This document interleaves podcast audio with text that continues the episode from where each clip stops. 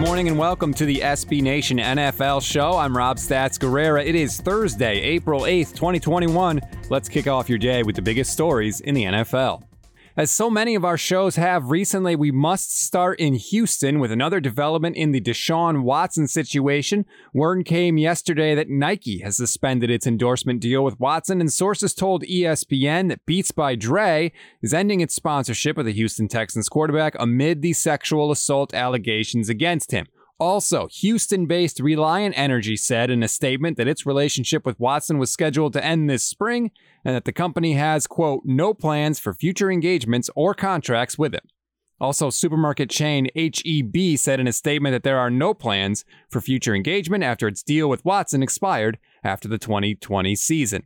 In other news, the Carolina Panthers continue to make moves this week. In addition to trading for quarterback Sam Bradford, they've also signed defensive back AJ Bouye. One thing to note Bouye will miss the first two games of the regular season while finishing up a suspension for violating the league's policy on performance enhancing substances. Also in Carolina, Ian Rapoport of the NFL Network says multiple teams have contacted the Panthers about trading for quarterback Teddy Bridgewater, who will likely have to take a salary reduction to facilitate a deal.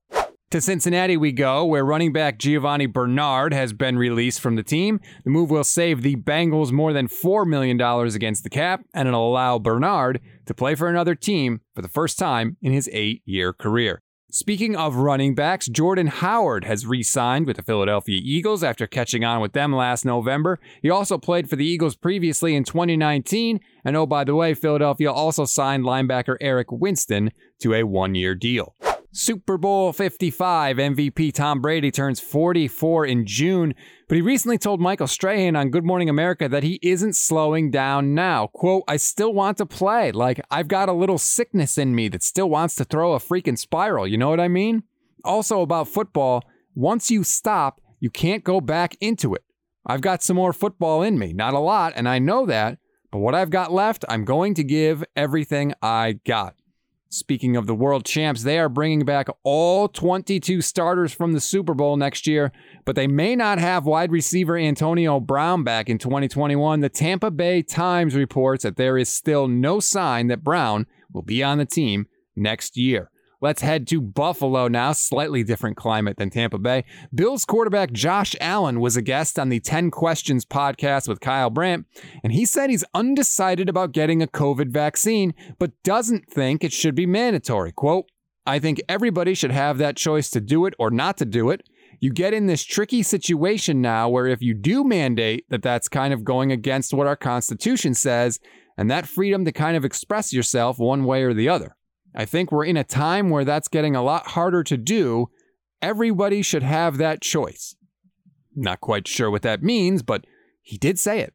We are officially three weeks away from the NFL draft in Cleveland, and while it won't look exactly like the spectacle we're all used to seeing before COVID 19, there will be multiple star players in attendance. Reigning Heisman Trophy winner DeVonta Smith and Alabama teammates Mac Jones and Patrick Surtain II will be there, as well as LSU wide receiver Ja'Marr Chase.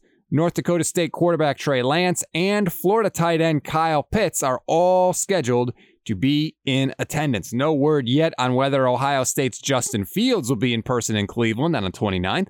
But before that, he's going to hold a second pro day for anyone that didn't get to see him the first time around, which, if you remember, Ohio State's pro day was the same day as Alabama's pro day. So, for example, the 49ers, Kyle Shanahan and John Lynch were in Alabama to see Mac Jones throw. Fields said no problem. He's holding a second pro day. Shanahan and Lynch will be in attendance for that one, which is good for Fields because there's a very good chance he goes to the 49ers at number three. To coaching news now, the Tennessee Titans announced yesterday that they have added Jim Schwartz to the coaching staff as a senior defensive assistant. Head coach Mike Vrabel sounded pretty pumped about it. Quote, Jim Schwartz has a deep level of football knowledge and has overseen a great deal of success on the defensive side of the ball, so it's always good to add a quality coach to our staff. This role will provide our defensive staff with Jim's experience and perspective in the staff meetings and on the practice field.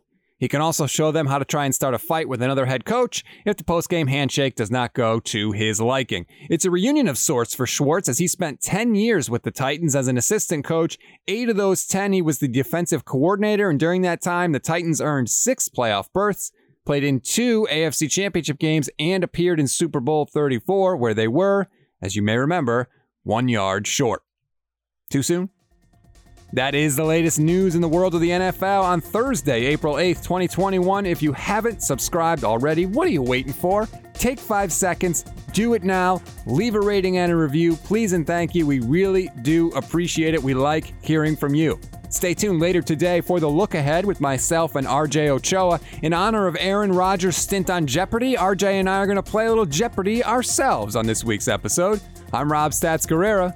We'll talk tomorrow.